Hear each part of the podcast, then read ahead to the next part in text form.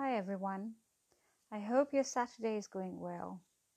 It's very cold and gloomy here in England. I hope you have better weather conditions wherever you are in the world right now.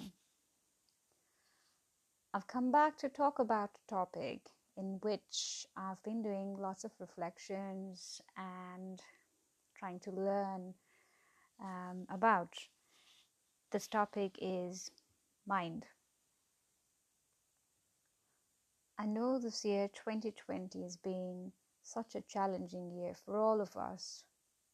Therefore, it is even more important to look after our mental health and keep that balance going.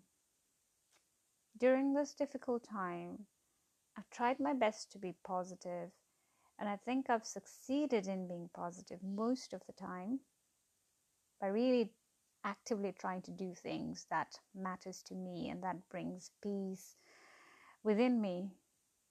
And that inner peace is definitely my topmost priority uh, at the moment and has been for the whole of 2020 really. In the quest of attaining inner peace i've come to question and understand the essence of many things that we don't normally digging deep about, and one of such thing is mind. What comes to your mind when you hear the word mind?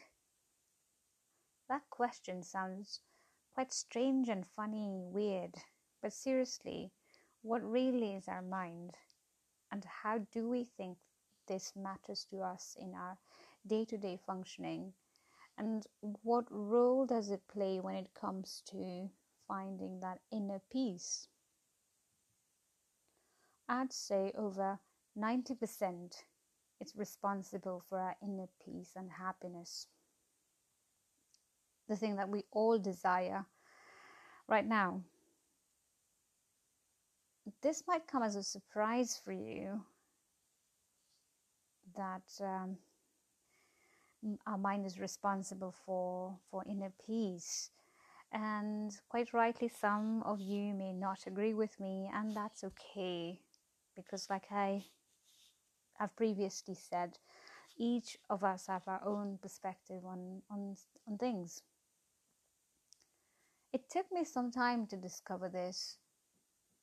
I never realized that my mind was the culprit of my sadness and negative emotions like anger, resentment, fear, guilt, you name it. But the more I research about it, by reading spiritual books and lead, uh, and listening to spiritual leaders, Buddhist monks, the clearer it is becoming to me. I'll give you an example of my haphazard mind. Picture this I'm all by myself in the house, I'm washing my dishes, and suddenly a negative thought coupled with images like a movie scene plays in my mind just randomly. Um, and this is usually related to the time where perhaps I was going through a challenging period in my life.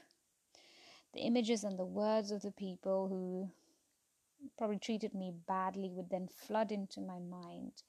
And then this would take me to another similar scene, another similar bad experience, to another and another. So my mind jumps from one bad past situation to another, and then another, and then another. Sometimes there is no string of thoughts, even. The scenes are completely unrelated to each other. But the common thing I find um, is that they were all some sort of bad memories that upset me. I try to stop the thoughts forcibly and then uh, focus on you know something anything. But i fail. By the time i'm done with the chores my mood has noticeably dipped. I feel sad feel irritable i'm anxious and maybe even angry. I notice i have low tolerance level and then this leads to an argument with my family over something that is completely out of topic.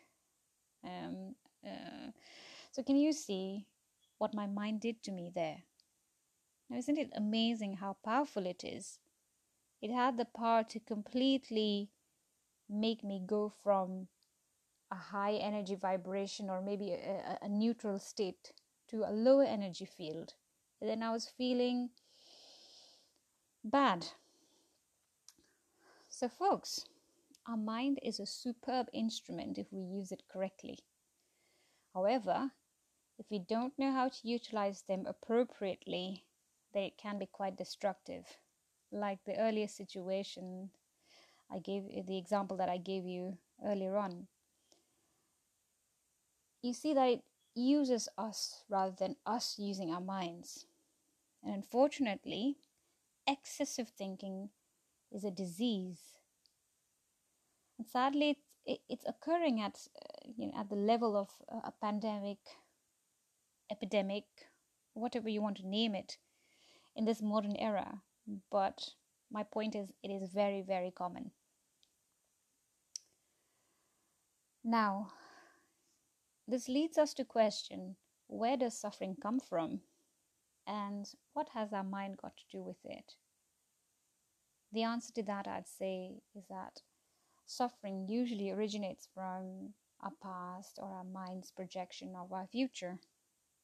We're either worrying too much about what happened in the past, and this I find often leads to feelings like guilt, regret, oh, I should have done this instead of that, disappointment.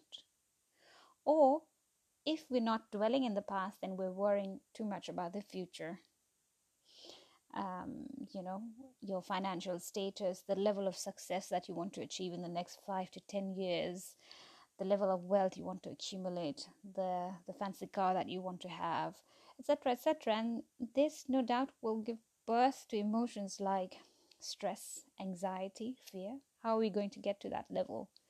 Or you've attained something and then you want you you, you want to go for something even bigger, even more expensive, etc. This never stops. Um, and sadly, both past and future, we have complete lack over, no control.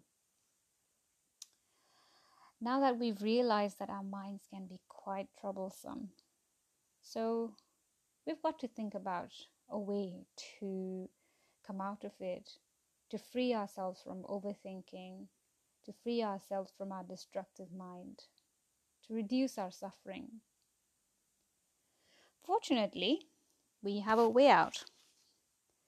Now, this practice that I'm going to discuss will help you be free or at least reduce your suffering up to some degree.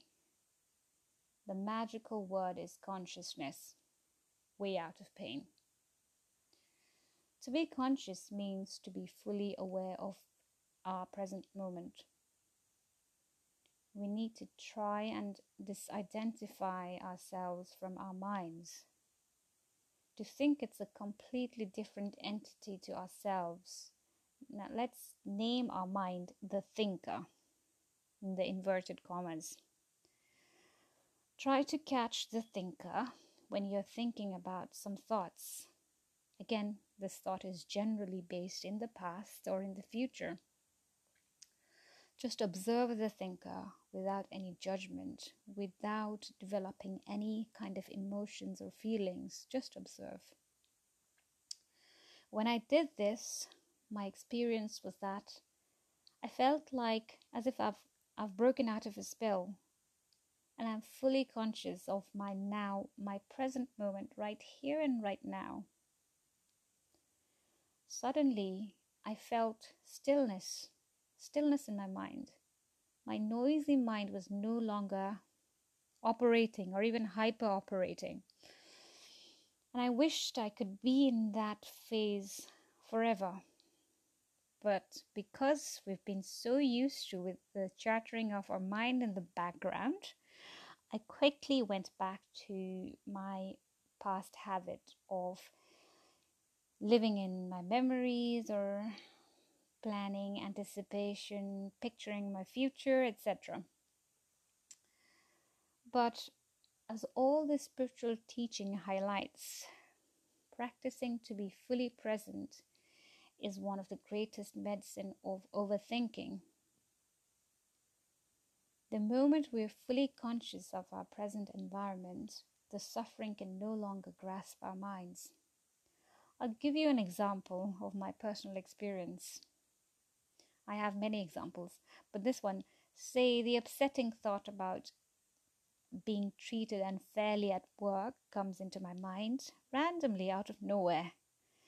And then this is followed by thoughts of all possible ways I should have, could have dealt with that particular person, that situation, etc. And then I can feel the resentment kind of building inside of me. I am resenting myself. I'm thinking to myself, why did I not stand up for myself at that time? And then I feel sad that although I was, you know, very helpful and kind and nice to my colleagues, and some of some of them still um, wasn't so nice. So all these negative thoughts then go on and on until I let myself be sad and spoil my entire day or two even because of that particular thought. But the highlight is what I've been doing eh, is I've been making every effort to catch that thinker now. So that is what has changed drastically in my in my life right now.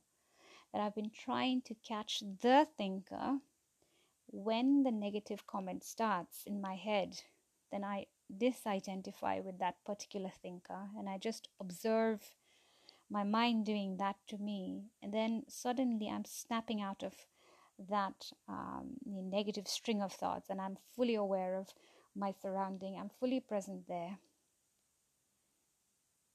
I'm no longer living in my past old memories. See, now this just breaks the chain of negativity and it helps me find and maintain peace. Now, another way is to voluntarily train our mind to focus on sensations in our body. Choose a quiet area, close your eyes, look within yourself. You might be surprised to feel the various sensations, and this is also a technique that Vipassana meditation uses to notice the sensation, to just observe the sensation without any judgments as they are. So these sensations they can take any forms. You might find subtle vibrations, especially in the hands and feet, is what I've noticed, or the touch of cold air, pain, heat, etc. There, so there are various forms of sensations that you might pick up in your body when you are observing yourself closely. They constantly merge and then they fade. They are impermanent. So, so try to f- bring that focus into the sensation um, in your body, or make effort to focus on your surroundings. Like if you're washing your hands, try and really feel the cold or the hot water that you use to really smell the scent of your soap. So, in this way, you are being present in the moment and you're not allowing yourself to drift into the illusionary time.